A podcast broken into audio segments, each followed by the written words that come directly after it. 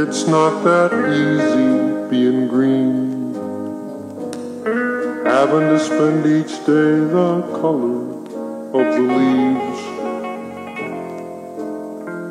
When I think it could be nicer being red or yellow or gold or something much more colorful like that. It's not that easy being green. It seems you blend in with so many other ordinary things. And people tend to pass you over. Cause you're not standing out like flashy sparkles in the water or stars in the sky. But green's the color of spring. And green can be cool and friendly like. And green could be big like an ocean, or important like a mountain, or tall like a tree. When green is all there is to be, it could make you wonder why. But why wonder, why wonder? I'm green and it'll do fine and it's beautiful and I think it's what I want to be. It's killed. Hello, friends and enemies. It's episode 216 of This Machine Kills. I'm Jathan, joined by Ed and producer Jeremy, as always. And all right, so just recently, I mean, I guess a month ago now at this point, but it's still very much, very much recent in the the kind of news and analysis cycle. Uh, the COP27 or the United Nations Climate Change Conference of Parties, um, the 27th uh, annual one of them, uh, just recently you know met. Um, so you know a lot of discussions happening about climate change, climate change responses, questions of climate justice, uh, questions of uh, you know monetary uh, policy and fiscal policy to fund climate adaptation, climate mitigation, uh, and climate loss and harm uh, uh, initiatives. All of these kinds of things. You know, a lot of lot of big discussions going, of course. Uh, because that that's that's what that's what the climate change space is especially good at, right? Like lots of really big uh, discussions about world important events uh, and a lot of promises and pledges and proclamations that someone needs to do something about this. We're trying to find the guy who did all this climate change and hold him right. to account. Someone needs to do something about this. And, and, and, you know, heads of state like to really stand up and be like, uh, you know, we pledge to find the guy who did this and and and hold him to account in the the the world court of of climate justice uh, and you know big CEOs uh, of you know giant Fortune 500 companies, uh, you know, the, the biggest, some of the wealthiest people in the world, you know, we're, we're talking, you know, it's Amazon, it's BP, it's Shell, it's McDonald's, it's whoever, right? Like,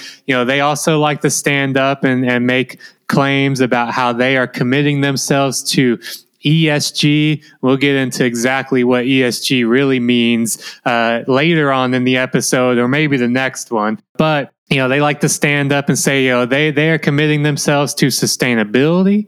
Uh, you know, footnote there that that means sustainability of profit, um, not sustainability of the planet. Don't get it twisted. Uh, it's your fault if you believe that they mean one thing when they say something else.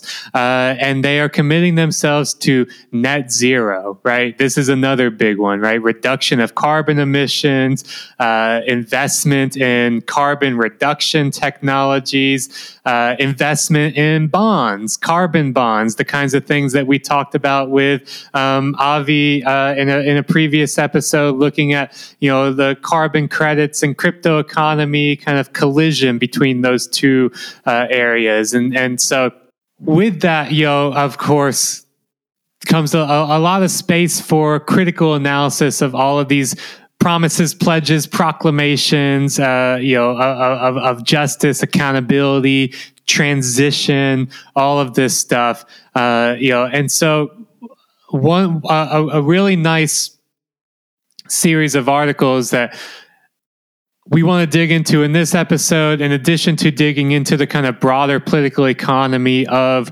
exactly what's going on with, you know, COP27, with, uh, you know, energy transitions, with green tech, green finance, green capitalism over this episode and going into the premium episode. Uh, we want to spend some time and, and talk in a more focused way about these about these issues. Um, and you know, we'll we'll build on uh, some really great analysis that's been rolling out, leading up to and coming out after uh, COP27. In particular, uh, there, there's Phenomenal World, which is a really nice little uh, magazine that I think has really uh, grown to be producing some extremely interesting. Uh, articles and essays doing kind of critical political economic analysis of uh, of, of, of, energy, of monetary policy. They've had really great stuff about data and technology um, in there as well. I think it's uh, funded by the Jain's Family Institute, which I don't really know much about, but they they support the work of some friends of the show, uh, and and so you know, Phenomenal World has a, a, a really great series of articles looking at things like decarbonization, de-risking, uh, you know, monetary policy and the climate crisis. You know, the the uh, they've had a series that they've started around the poly crisis, right? Like you know, uh, this idea that there's a multiple intersecting kind of over overdetermined crises happening right now that are so uh, entangled with each other and so like uh, mutually reinforcing of each other that it's, it, you know it, it's not productive to think about them as like simply different crises happening in parallel but rather as one big poly crisis uh, and so uh, we want to dig into some of these essays, some of these articles. There's also some other really great stuff, you know, uh, investigations. Bloomberg had a really interesting piece last year on ESG. Um, there's been some really great articles uh, in the political economy literature um, looking at the energy transition and stuff like that. And so all that's just, kind of doing a little scene setting that for for uh, this episode and going into the premium episode we're going to be uh, kind of taking a harder look at yeah the space of green finance, green tech, green capitalism, what and what that means for the future of our planet.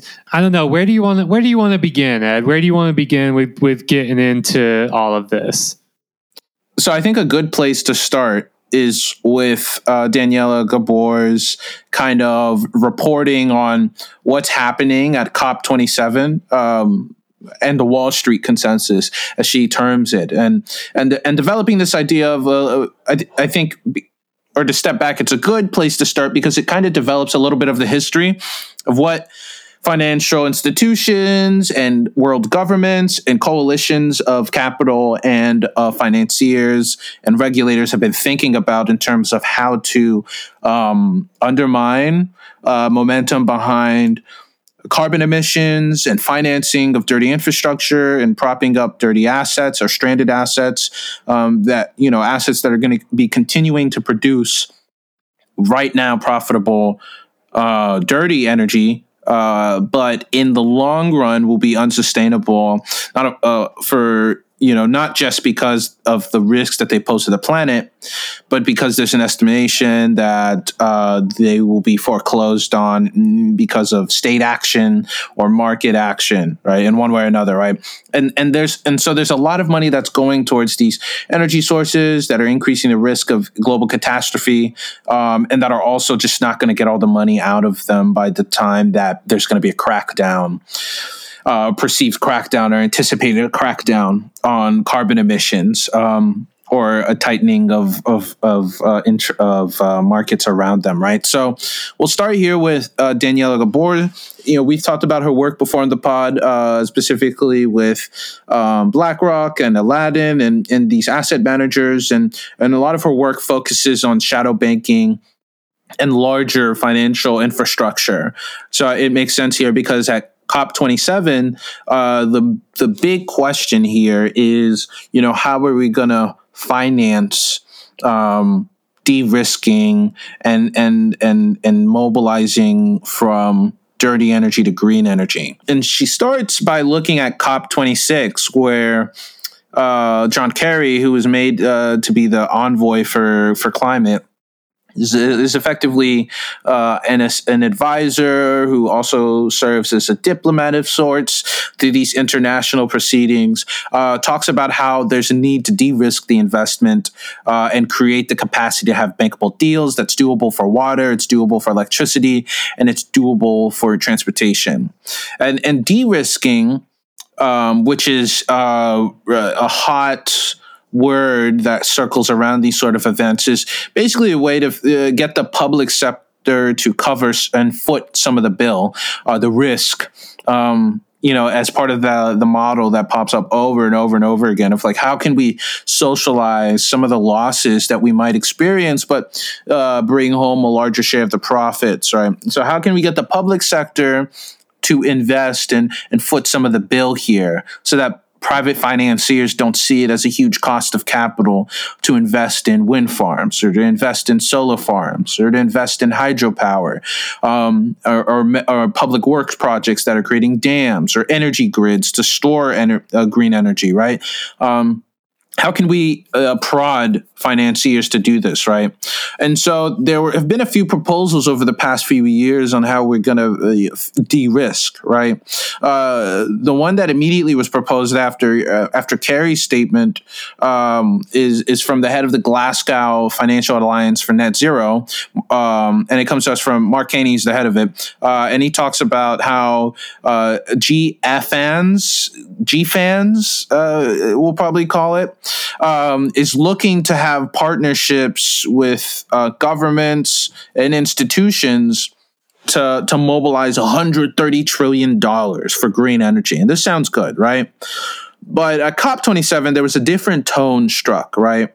Um, and in which the head of uh, GFANZ, uh, Carney, you know, basically said that there, there was a failure in the mobilization here, um, and that we, you know, there had been a failure to ensure that pledges to reduce emissions and to provide those investments had fallen behind the thresholds, and that we were going to, you know, the fight that was supposed to be against greenwashing, you know, which basically attempts to say that you are reducing emissions through some esoteric or on paper instrument, but not in reality, you know, maybe you know, one benign and pernicious example is like saying you're going to plant 100,000 trees or X amount of trees for X amount of activity, right? And you're not really, and you know, as investigations before have, have revealed, you're not really planting the trees, uh, nor are you uh, reducing the activity. You're just trying to offer it as like a balance, as a net zero, um, yeah, net zero calculation on paper, right? There had been demobilization towards uh, from de-risk that came from this GFANZ, uh, specifically from people like BlackRock's Larry Fink, right? Um, and there had been inter-coalition, you know, debates, uh, specifically among the the Atlantic countries, which uh, didn't you know were uninterested in mobilizing the capital right? And and and so the question is why is that? And for a long time there has been a reluctance to actually put up money and capital there right? There's been promises pledges at all of these meetings to to put upwards of 100 billion dollars right? Which you know, as Gabor points out, is the bare minimum of uh, of of what is needed to provide green financing for the global South. But the the OECD had estimated there was a almost a twenty billion dollar gap in the public and private um, uh, finance that was mobilized, right? And that's a conservative estimate, right? Because Oxfam puts it at you know 24 billion. This is uh, the beginning shape of that Wall Street consensus, right? The idea that decarbonization a transition to green energy has to come from a political arrangement, an agreement and consensus that prioritizes finances, needs, and concerns, and that the state's involvement should be in using the public sector to subsidize or foot the bill and de-risk and incentivize a transition to green assets. But that even this sort of proposal, which was you know slanted towards Wall Street heavily, um, seem to be losing momentum. But um, Gabor cautions against that and says that, you know, that's not actually what has been, that's not the full picture, that there has been a rollback of this Wall Street consensus of the finance led one. Um, but there's also been a move towards a rollout stage where you have state and, and, and, uh, uh, non-state entities or institutions set up by states to scale up the amount of capital that can be deployed and the instruments to de-risk uh, green assets and to create new green asset classes, right? And not nature, because uh, God knows I fucking hate nature as an asset class, but you know, figuring out uh, financial infrastructure uh, to incentivize asset managers, uh, development institutions, and banks to pour money into financing projects in the global south and north here, you know, I'll quote here her at length here because I think this explanation is really good. Where she writes, "the The Wall Street consensus provides the ideological software for claims that global finance should be the anchoring point for green transitions. Take the CNBC COP26 panel on mobilizing private finance with Larry Fink, the chief executive of BlackRock." Uh, Jose Viñals, the chief executive of Standard Chartered, Alison Rose, the chief executive of NatWest, Andy Briggs, the chief executive of Phoenix, Greg Case, the chief executive of AON, and David Schwimmer, chief executive of the London Stock Exchange. Massive players in the financial sector who, you know, collectively are handling trillions and trillions of dollars. These panelists agreed that decarbonization was fundamentally a challenge of crowding private credit into green activities by blending public and private finance and asked who should decide where finance flows. The chorus, led by Fink, responded in unison. Financiers, especially in the US, are taking the lead, but multilateral spaces like COP26 were critical for regulators to catch up and establishing de risking partnerships. And so here the, the, the framing is that. Um, the framing is a deceptive one uh, by by those panelists, right? Because the attempt here is to say the only issue is that the public sector hasn't figured out how to how to corral really innovative and dynamic capital flows, right? Uh, but it's really to distract from uh, desires among especially uh, coalitions led by the global south to take a more hands-on regulatory approach which would actually pen, uh, penalize uh, uh, carbon emissions carbon financiers charge high rates on ca- high carbon lending. Um, and and these were proposals that started to see some exploration and support in Europe over the past two years where we were trying to figure out ways to uh, create uh, taxonomy, public taxonomies, as, as Gabor writes, for categorizing green activities and dirty activities and incentivizing green ones and punishing dirty ones, right? And on top of this, you know, these financiers are concerned that already there were major concerns, uh, major concessions being made to climate activists, specifically double materiality, in uh, carbon basis and monetary policy and dirty penalties, right?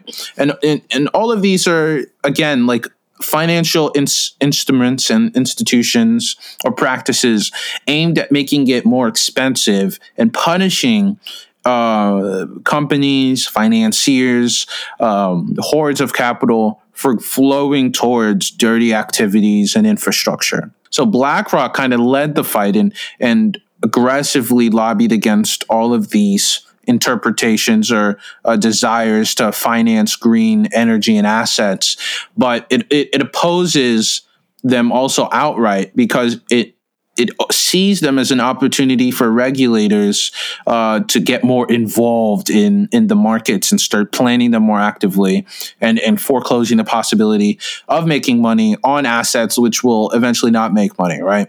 So you know, here at in, in that sort of panel, it kind of represents how there's a, there's a concern, right? That you know, oh, if uh, if regulators are interested in punishing us, then what if they're interest, interested in wielding other instruments that they don't typically use? Um, we talked about in the last few episodes of uh, uh, Omarova's idea of using central banks to massively expand the capacity and funding for public projects. And there's an analogous concern and, and, and how there was some backlash to that, uh, both in Congress, but also uh, among financiers. And there's an ancillary concern here where um, Fink and others were trying to you know mobilize against the idea that central banks should drop the idea of market neutrality, right? And this this basically is an idea that central banks are not going to use their ability, uh, use their asset. Uh, use their portfolios of assets and use their balance sheets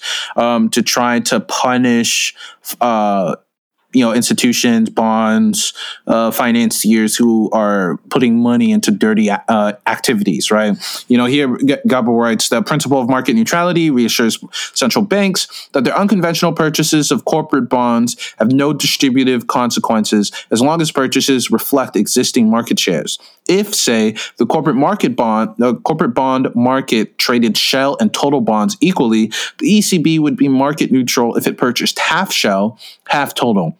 The market neutrality masks carbon bias, such uh, such that ECB subsidizes fossil companies by purchasing their bonds. So, without being bound by the market neutrality principle, central banks could decarbonize monetary policy and curtail private finance's contribution to the climate crisis, thereby minimizing financial stability spillovers by explicitly targeting dirty credit assets. The mandatory decarbonization of private finance was politically and institutionally possible, right? So this is a this, that that's a big move, and understandably why uh, asset managers and financiers would be against it, right? Because this, you know, a lot of states have had uh, trouble with or considered anathema to look at seizing infrastructure, fossil fuel infrastructure, outright uh, removing subsidies that exist uh, for uh, their energy producing sectors um, and, and and mobilizing instead that those subsidies um, and you know state protection or any sort of industrial policy towards towards green energy fully, uh, but the central banks remind, remain like a huge pillar in international financial markets with this market neutrality because then there's an implicit subsidy of carbon emissions in a fossil fuel infrastructure. But if you remove that, you would do far more than what in theory, you do far more than what state governments are able to do, um, and and might even be willing to do. Right, if you could convince central banks to abandon the market neutrality, and so these people, you know, they mobilized against that, understandably, right, by insisting that mandatory decarbonization was dangerous um, and that regulators need to get silly ideas out of their head, like the ECB has a carbon bias, right? Or that we need to have penalties for using dirty assets or for uh, building out fossil fuel infrastructure. And that instead we need to partner with financiers. That financiers are not the enemy here, but they're actually a strategic ally that can be used to discipline and and mobilize markets without the heavy hand of the state or of central banks. And that this also has an added bonus of being able to undermine um, initiatives that global south countries uh, put forth where they're insisting on also mandatory involvement and contribution of capital to um, not just green projects, but of restructuring debt that they own the glo- they owe the global north, either through climate repa- uh, repatriation or reparations, um, or through uh, more friendly debt instruments that are are not as onerous or you know not as uh, high in interest or not tied to uh, forcible reforms that might undermine you know a sort of just and green transition, right? And their strategy, as Gabor writes, seemed to be working at COP26, right? There you had the network of for greening the financial system a massive network of uh, over 100 central banks, um, focusing instead on um, climate risk and stress test scenarios, right? But you also saw that they pulled back in their press releases from mandatory decarbonization, and instead were re-embracing voluntary decarbonization.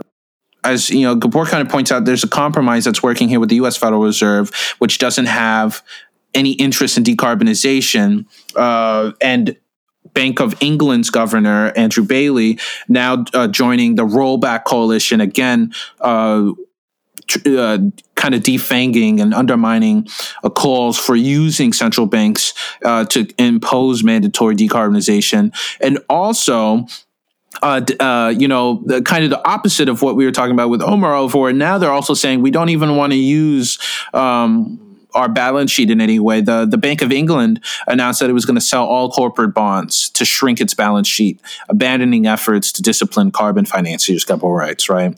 So th- so these efforts, you know, successful lobbying by these asset managers and financiers, uh, the pullback and the rollback of mandatory decarbonization language, uh, the the the lack of an appetite at state government levels, but also in central bank um, uh, you know channels of power and in in in not using their ability to abandon market neutrality um, and also uh, uh, embracing the idea that uh, we should even you know reduce what little power we do have are interested in using by just getting rid of you know our position in corporate markets uh, corporate bond markets right?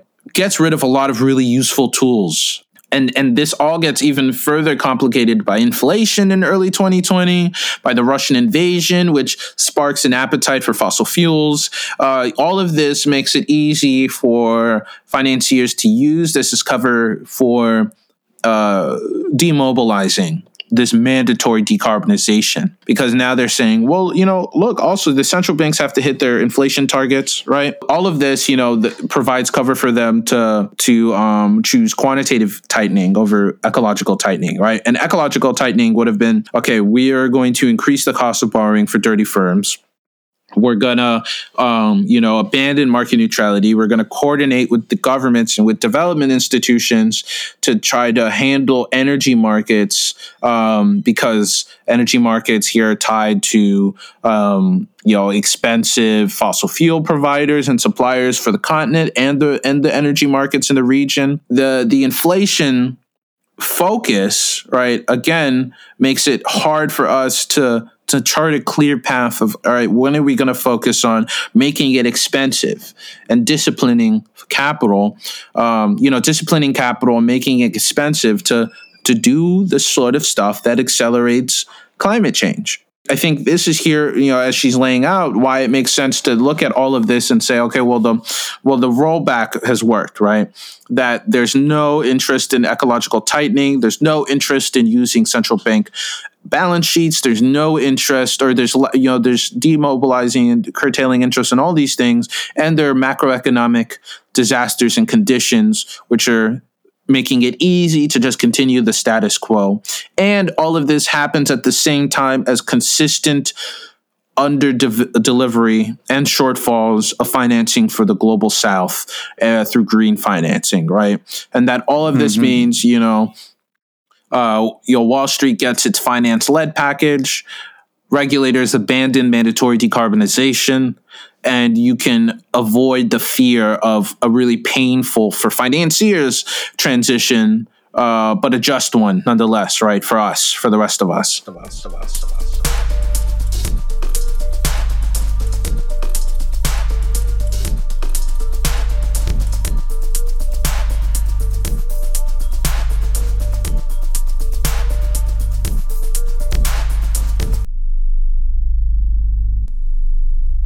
Uh, t- tag me in, uh, tag me in. Uh, it's yeah, time for yeah, me to. to uh, I, I got to flex on this Wall Street consensus. I'm, I'm going to pile drive it. yes, I mean everything you just laid out was, you know really it's you know it's what Daniela Gabor calls the you know the the rollback right the rollback of the uh, the rollback arm of the Wall Street consensus. And that was like, that was last year, right? That was COP26. COP26 last mm-hmm. year is all focused on rollback as you would just, as you just laid out everything there, you know, about, you know, uh, reversing mandatory decarbonization, all of that stuff, right? Like rolling back the state, rolling back these concessions to climate activists and, and all of that kind of stuff.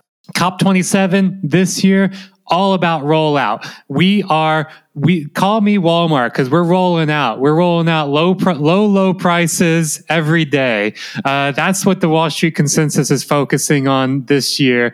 And you know, to take a step back real quick, it also shows a really interesting compression of time here where you know last year was the rollback this year is the rollout.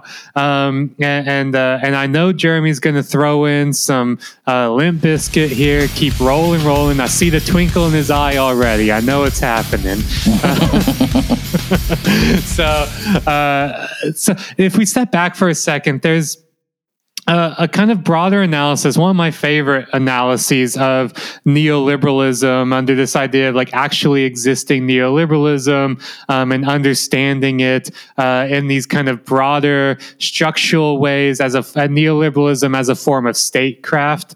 Uh, there, there's um, uh, an argument here that uh, was really first kind of made in, in, I think, its most powerful way and concise way by the uh, political economists and geographers Jamie Peck and Adam Tickell, who in 2002 wrote a really excellent article on actually existing neoliberalism, where they lay out how, uh, you know, the neoliberalism, the development of it has kind of undergone uh, a few major stages. Um, two in particular, uh, with whatever's happening now, is pro- you know a, a, kind of third stage. But it maps on to what Daniela Gabor is talking about with the roll roll back versus roll out, where uh, uh, Peck and Tickell argue you know there there seems to have been a shift from the pattern of deregulation and dismantlement so dominant during the 1980s which might be characterized as rollback neoliberalism right? So uh, that kind of 1980s is all about you know that's the Thatcher and Reagan years right? This is what we tend to think of as like the neoliberal approach to uh, the economy to markets to the state. It's all about a negative frame, rolling back regulation, uh, rolling back state agencies, you know, shrinking the uh, uh, you know shrinking the the the government, shrinking the national debt, shrinking everything. You know, it's what Grover Norquist, the you know famous conservative anti-tax uh, kind of uh, you know, think tanker advocate thought leader, whatever, right, famously said that you know his goal is to shrink government to the size such that he can drown it in a bathtub, right? Like want it to be really, really small government so that you can then uh, destroy it, crush it, drown it more easily. That's the kind of like 1980s Reagan Thatcher um, kind of view of neoliberalism as a as a negative uh, uh, project in the sense that they are against stuff. They want stuff to be rolled back.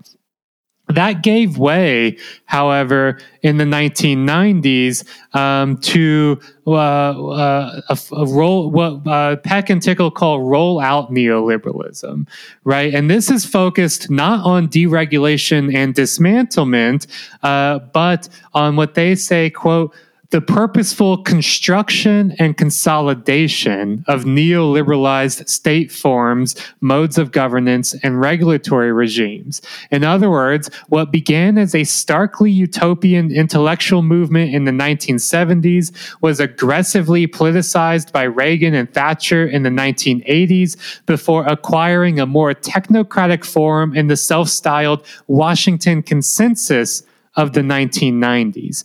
And so that Washington consensus, this is the third way. This is the Clinton and Blair kind of uh, uh, power duo happening here of you know not uh, of rolling out new forms of government that are focused on enacting neoliberalism doing neoliberalism as a positive project, a positive project of doing stuff, of changing stuff, of constructing new agencies and new regulatory uh, regimes and modes of governance, uh, while at the same time consolidating around the kind of ideological values uh, and power uh, uh, uh, of that kind of of neoliberalism, right? And and here what Daniela Gabor is talking about maps onto that, right? I mean, she's she's kind of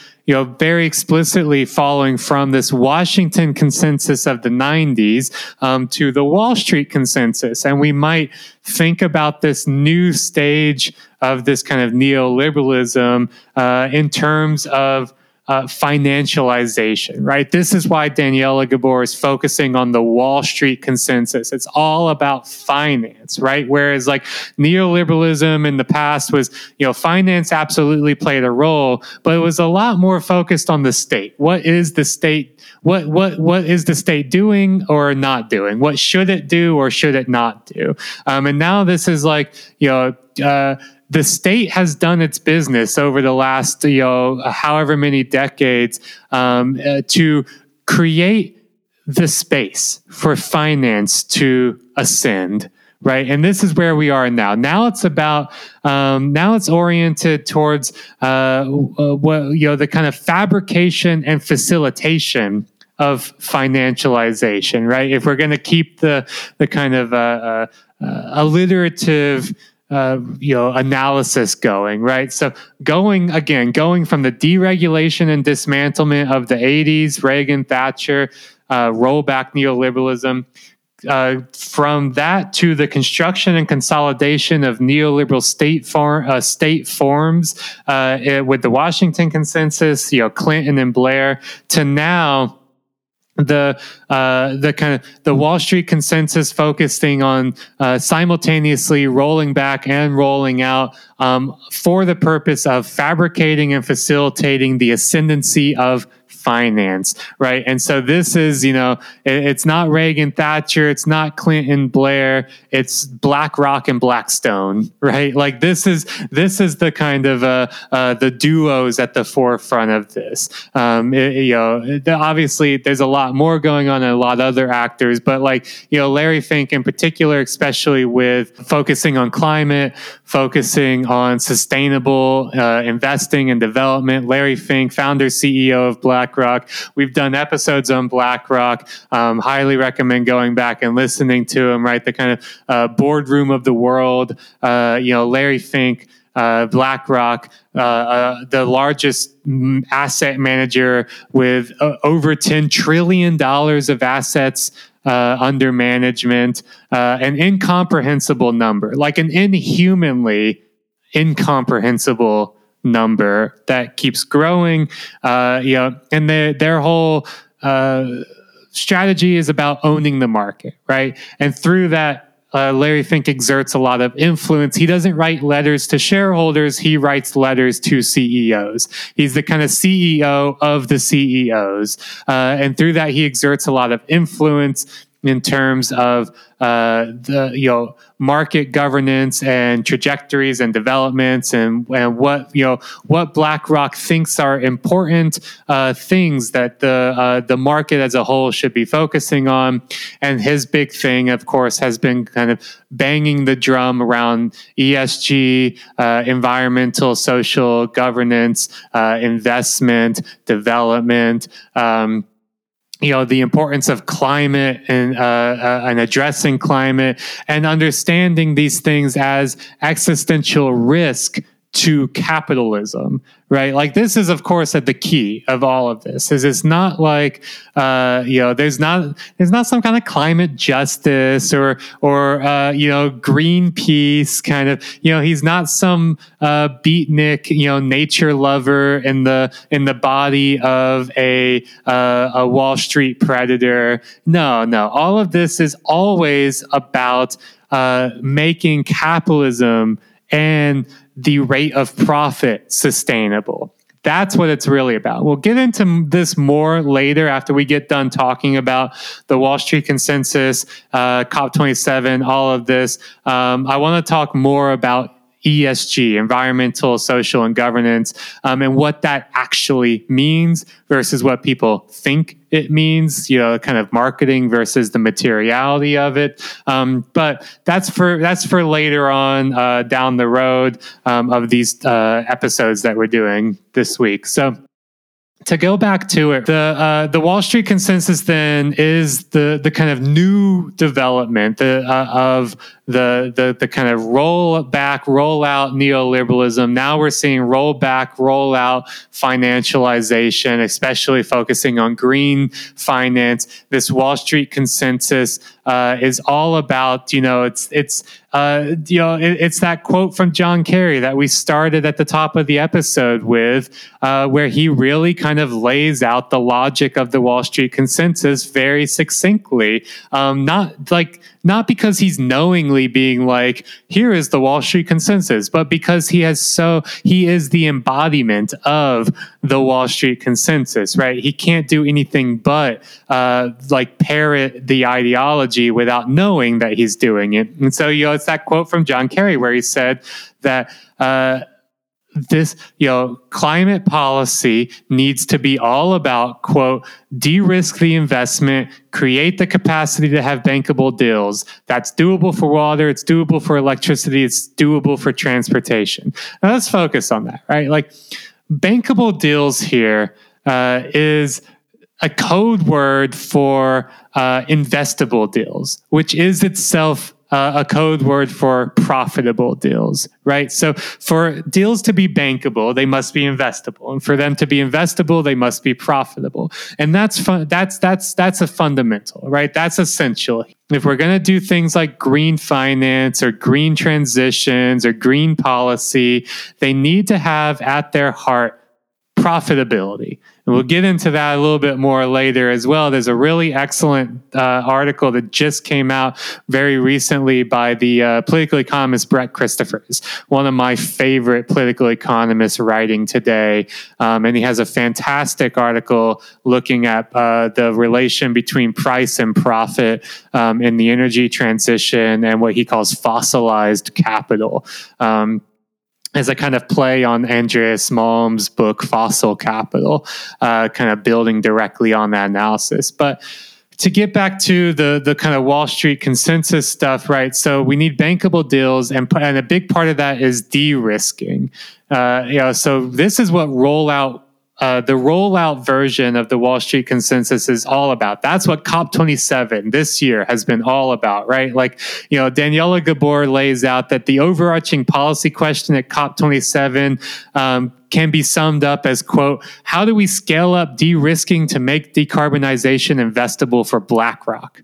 Right? Like, so in other words, how do we make these deals bankable, which means investable, which means profitable for the big asset managers like BlackRock? Because they are, uh, for better or worse, um, or I should say, for worse and worse, uh, they are uh, being held up as the champions, the vanguard of the energy transition, right? Like if BlackRock can't can't lead the way for a, uh, a green transition, you know, well, then it won't happen right? Like that's essentially the, the the kind of logic at play here. And so for that to happen we need to de-risk it. Now what does de-risking mean? I want to quote from Daniela Gabor, uh, uh, uh, where she uh, kind of explains what this this logic of de-risking. So she writes, quote, global inflationary pressures have since reinforced the political appeal of de-risking. De-risking provides a compelling status quo political message. In the new age of geopolitical tensions, energy competition, higher interest rates, and massive global debt pressures, decarbonization is possible without massive public investment. I'm saying hallelujah. I, well, I, I, had no idea that we could actually do large scale global decarbonization without massive public investment. That's that's One amazing. That's amazing. Yeah, uh, socialists and communists hate this one one easy trick. they don't want you to know about it. Daniela Gabor goes on. All it takes, uh oh, I'm, I'm feeling like some rubber's about to hit the road here. Uh, all it takes is tinkering with the risk and return profiles to make projects investable. That is, transferring some risk from private to public balance sheets. In a green hydrogen project, for example, the state can absorb risk from private investors in various ways. One is fiscal de-risking. So this is like you know the state, uh, the the government taking an equity stake in a project. Um, you know, uh, uh, giving assurances and protections against currency demand, doing uh, or or kind of or political risk to these kind of green hydrogen products, um, while also guaranteeing uh, uh, or providing price guarantees for surplus renewable energy. So, in other words, there's always going to be a market. There's always going to be a buyer um, at a profitable rate, of course, profitable price um, for renewable energy. So, like, that's one way that the state might do some de risking. Another way is that, like, kind of the monetary de risking. Um, so here's like you know issuing green bonds, uh, providing preferential loans and exchange rates for these projects. Another one might be uh, regulatory de-risking, right? And so um, you know, and here preferential regulatory treatment for green hydrogen producers, for example, uh, or uh, green hydrogen input requirements um, for hard to abate sectors, right? Uh, removal of subsidies for state-owned incumbents, and so therefore you know um, providing a more competitive market for the public uh, investors and, and producers, right? So, like, these are different ways that uh, the state can uh, do de-risking. Now, it's it's very interesting here that what all of this de-risking means is uh, reducing the risk of p- private profit, right? Like that's what de-risking actually means here. Not like not not reducing other kinds of risk, right? Like, uh, or at least not as a priority, not as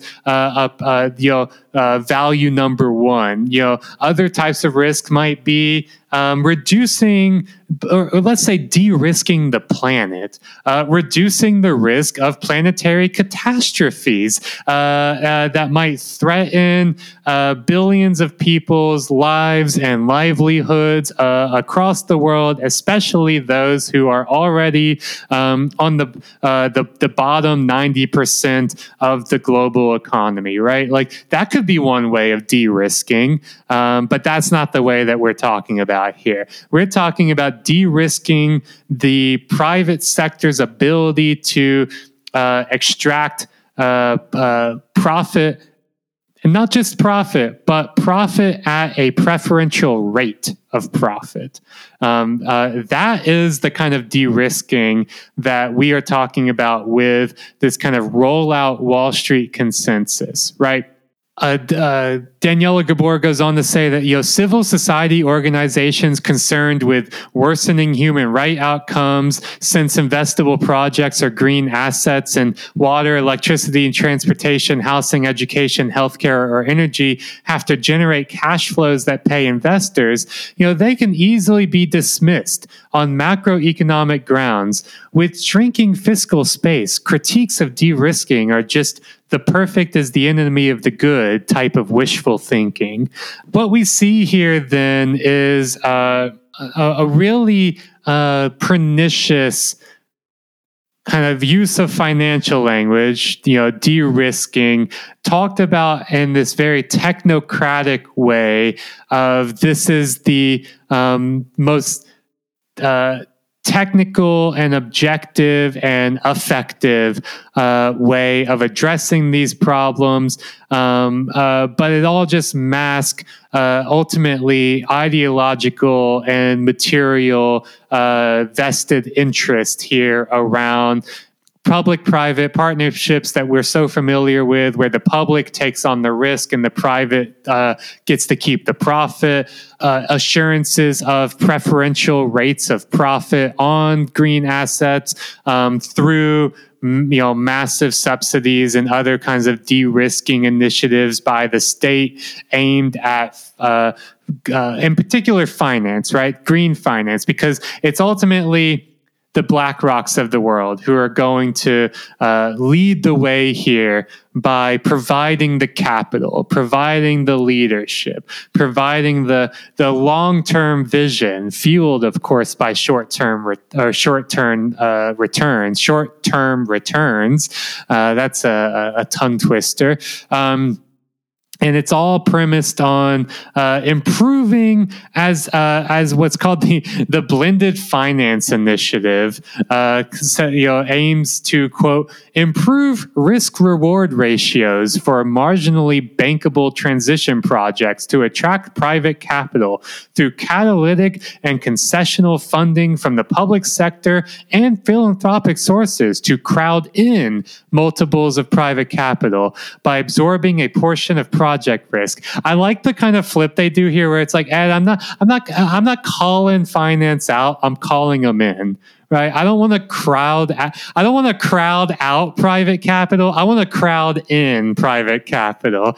Uh, get get into my bosom, you know. And I'm tired of of pushing people away. We need to pull them towards us. Like like it's all that kind of language. Just very, very like it's so funny to see these people just completely ape that kind of language. But that's what this is ultimately all about, right? Like this is what you know in Daniela Gabor's analysis, which you know um, as as you laid out, I mean Daniela Gabor has been studying this for a very long time. The kind of convergence of asset manager capitalism, green finance, uh, the uh, you know monetary policy, uh, the geopolitics, you know kind of global politics of of all this, especially looking at big institutions like the World Bank and IMF, right? Um, Daniela Gabor ha- is is fantastic on all of these things, and and and and I uh, I think she has really laid out uh, a very compelling argument here that um, if COP26 was all about the rollback of the uh, Wall Street consensus, um, you know, paving the way for facilitating the ascendancy of green finance, uh, then COP27, you know, this year's conference of parties for the UN um, is all about the rollout. Uh, uh, Wall Street consensus, right? Like, you know, the, the way has been uh, paved for them, and now it is time for them to take the scepter, right? And and all along the way, um, we have to, we in the sense of uh, the, the state, the government, and the, the citizens, constituents, taxpayers, plan, uh, inhabitants of this planet. Uh, our role is to do everything in our power to uh, assure that the Black Rocks of the world feel comfortable, um, that they are not scared, uh, that they are called in, uh, that they are crowded in, um, and that they are uh, that green investment opportunities um, are a safe space. Uh, a safe space for private capital that assures um, a constant preferential rate of profit. Uh, because, as we all know, uh, if finance, capital, uh, fossil capital, uh, if these you know big players in the energy transition and climate justice and adaptation and mitigation and all of that if they don't feel um, that their needs are met uh, then they will take their ball and go home right? Like that's ultimately what it comes down to right? That's that's what a lot of this uh, talk of de-risking. This is something I've been thinking a lot more about, especially in returns in, uh, uh, in regards to like my work on insurance, right? Because like risk is obviously that's what like insurance industry is all about is you know managing and mitigating risk. That's what uh, finance is all about, right? Is managing and hedging um, against risk right? And you know and now we see that that's what like global climate policy is all about is uh, the the the managing and reduction of risk for private capital right? Like i've been thinking a lot more about the role that risk plays as this kind of a uh, as this ideology in terms of like setting the terms of what's possible, what's not possible, uh, what we can and can't do, where capital flows and where it doesn't flow, um, how it uh, and how we live, right? Ultimately, how we live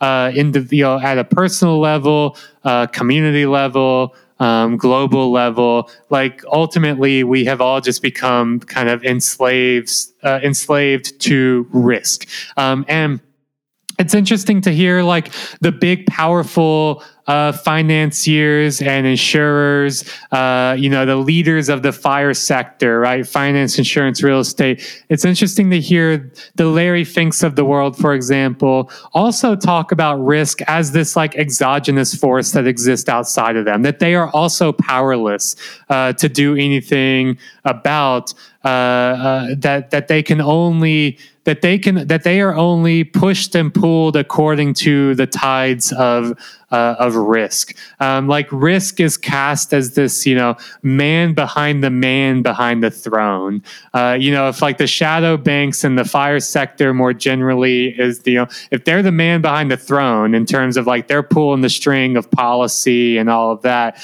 well, the the man behind them is risk to to put this differently, right? Like the the fire sector, um, you know, th- this cornerstone of contemporary capitalism, this uh, uh, corners, the, the the kind of holders of our fate, uh, plan- at a planetary scale, have long been described by uh, as a a form of shadow governance, right? Like their their economic power ensures their interest and goals always have political influence over the people and institutions that make decisions about society. And we see this uh, in you know with Daniela Gabor's uh, analysis of COP27 just playing out perfect. Um, and so, if the throne is government, then the fire sector is the man behind it. Uh, so, what motivates them, right? Like you know, of course, there's uh, kind of these desires and imperatives around profit and power, right? That motivates them a lot. But like, what motivates these industries at an institutional level? What, rather, to put it differently, what do they fear? Not what do they want? They want profit. They want power. They want to be profitable and powerful uh, from now until eternity but that's what they want. What do they fear? What what motivates their primal lizard brains? Uh, you know, for them, the answer is this is risk, uh, and, and, we see this in like you know in terms of the the kind of continual innovation and implementation of systems, technologies, and policies that are designed uh, at every level to assess, analyze, monitor, manage, price, prevent uh, risk of all forms, right? About about anything and everything that might threaten them in the world. What we see happening, I think, is that, you know, in a broader sense, and, and these are some arguments I'm developing for um, a yet to be announced, but perhaps soon to be announced uh, large scale project of mine uh, uh, for next year, um, that like what we see at every term is that all of these systems are ways in which this kind of endless pursuit to control risk motivates the institutions that influence the organizations that oversee society the man behind the man behind the man behind the throne right? Like and and i think a lot of our uh, recent accounts of technology and capitalism um, more generally and ultimately that's what a lot of what we're talking about here with the kind of green finance green policy uh, you know, it's about capitalism, but it is also about technology. It's about financial technologies in the form of financial instruments. It's about carbon reduction technologies. It's about technologies of, of, of risk and risk mitigation. But ultimately, I think these, you know, our, our, our general kind of analyses and accounts of technology and capitalism rarely give risk the kind of critical attention it deserves, um, which means that these analyses and accounts are woefully incomplete, right? And and this is one reason why I think Daniela Gabor's article and broader analysis around the Wall Street consensus is also really essential for understanding what is happening currently in uh, the realm of, of of the green, green finance, green policy, green capitalism, all that is that it centers risk um, and de-risking uh, at, at, you know as a, a, a kind of core part of, of her analysis and as a kind of core part of um, all these different developments and stuff that we see happening in this space. Um, but I'll throw it over to you, Ed, because I'm sure you've got some bigger, broader thoughts as well. Maybe some stuff to leave us out on. Um, and then we can transition over into the premium episode because I want to get deeper into like the mechanics of ESG ratings and investment uh, and uh, the kind of like this like price profit uh, risk relation uh, in the uh, in, uh, green uh, energy transition. So, but we'll save all that for the premium episode. Trying to get better about doing not massively overlong episodes and kind of breaking up some of these into deeper dives spread across multiple uh, episodes the place we can end it is like thinking about where she brings it to at, at, the close, right? Where, you know, we're thinking through, okay, now that we have the rollout consensus established, what does that mean for future energy projects going forward, right? And specifically, she shines a light on the LSF, the Liquidity and Sustain- Sustainability Facility, um, which is, uh, you know, a, a group of initiatives that are looking at how to reduce the cost of green borrowing for African countries, along with other ways to uh, facilitate green development, market building for these renewable energy sources and surplus energy that's produced in a way of de risking, um, but this time focusing on African sovereign debt. You know, as she points out, the mechanism that they're doing it is through a repo facility um, that that basically allows or would open up um, the risk of the same sort of financial scandals that we see where there's a run on a pension fund or when crypto markets collapse because there's there's a lack of liquidity in the system uh, because uh, the repo basically allows you to build a ridiculous amount of leverage and operate on that leverage as a way to have more capital access to more capital right? I, the reason why she ends up kind of zoning in on the LSF because the LSF here uh, was announced with a hundred million dollar inaugural transaction that was supposed to be financed by the Afreximbank, uh, which um, you know, is a bank that was having a basket of, of currencies from uh, and funds from Egypt, Kenya, Angola, and their euro bonds. Um, and from and and the initial ambition was not supposed to be 100 million; it was supposed to be 100 billion. With lending that was supposed to come from OECD central banks and uh, special drawing right allocations. And again, the special drawing rights are these, you know, uh, are the IMF's kind of unit on its balance sheet, uh, allow uh, accounting unit on its balance sheet that allows access to assets that kind of prop up their their their currency exchange reserves. But here we saw that that ambition wasn't actually met. And instead, what ended up happening was that an African institution was now supposed to take uh, capital and finance that was supposed to be allocated for African companies into subsidies that were going to benefit foreign investors who were trading African euro bonds, right? So, it, this is an important example because this is kind of like you know building up on everything that Jathan explained about the, the, sort of the logic behind this the the the rollback and the rollout this is another way to make capital uh, say for itself at expense to everyone else. And so a return to de-risking energy transitions with these partnerships and green hydrogen projects. And these become the core of what the global north is advocating for as its way for a just energy transition. In South Africa, in Indonesia, in Vietnam, in Senegal, in India, they're proposing uh, that money get mobilized uh, by members, largely in the global south, but also with some from the global north, as as a way to um, facilitate this green transition. And as she writes, right, quote, while Indonesia may be strategically using its critical resources, nickel, tin, aluminum, to renationalize value chains and promote technological upgrading of national industrial champions, it is also playing a de-risking game with international investors. That this game might turn out expensive for the Indonesian state and its citizen, who is loading risk from private investors, is never mentioned in the upbeat press releases. Yet, as the Institution of Economic Justice points out, the de-risking at the core of the $8.5 billion South African partnership effectively commits South African fiscal resources to make private renewable projects investable at the expense of fuel subsidies for poor households, bringing it all back in, in, in that investable, bankable, de-risking. All of these are framed as ways to involve finance and turn it from a hostile opponent to a strategic and friendly ally. But in reality, what they're doing is they're offloading costs onto public balance sheets, right?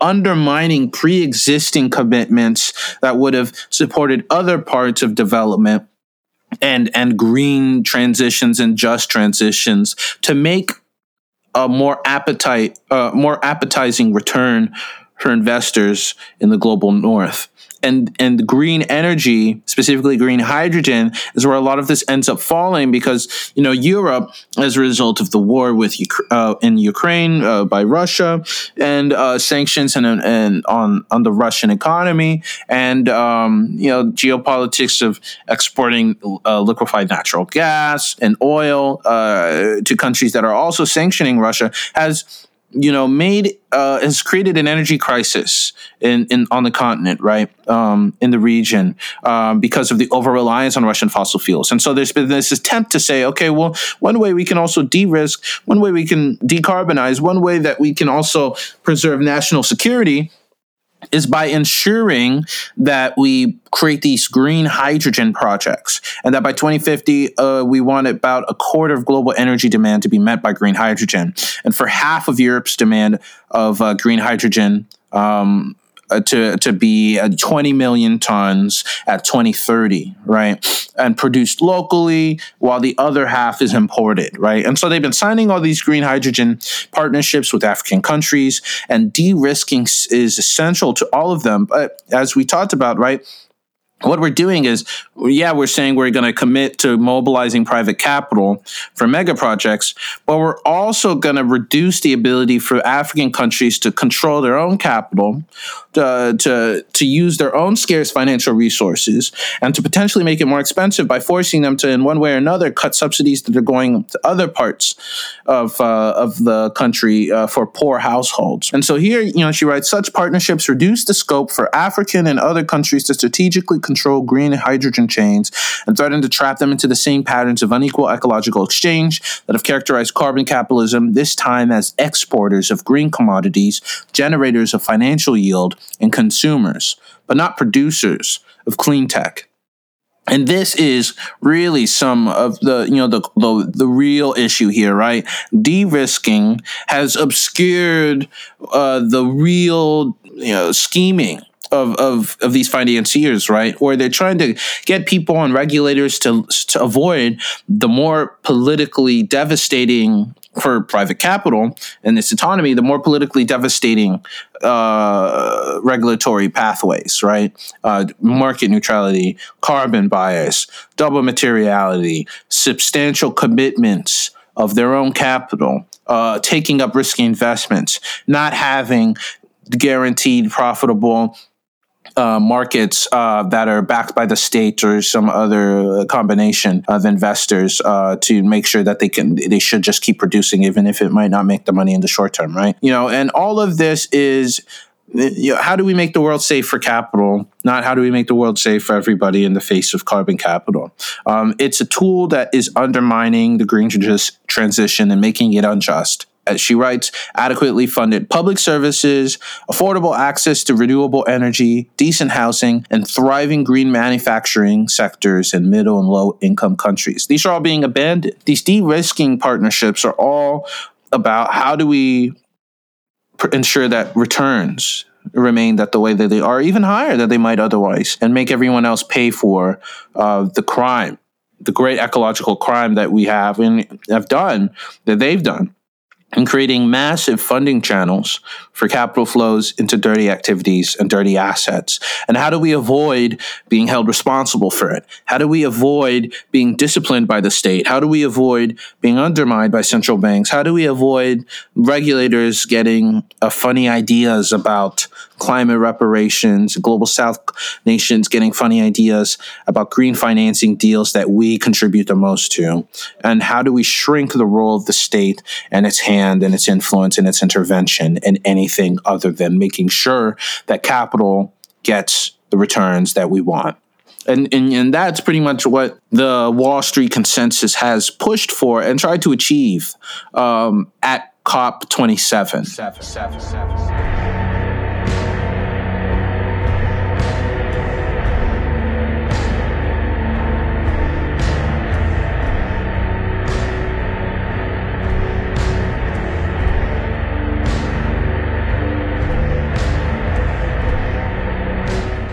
That's a good place to end this episode, I think, before we transition ourselves uh, into um, some other topics.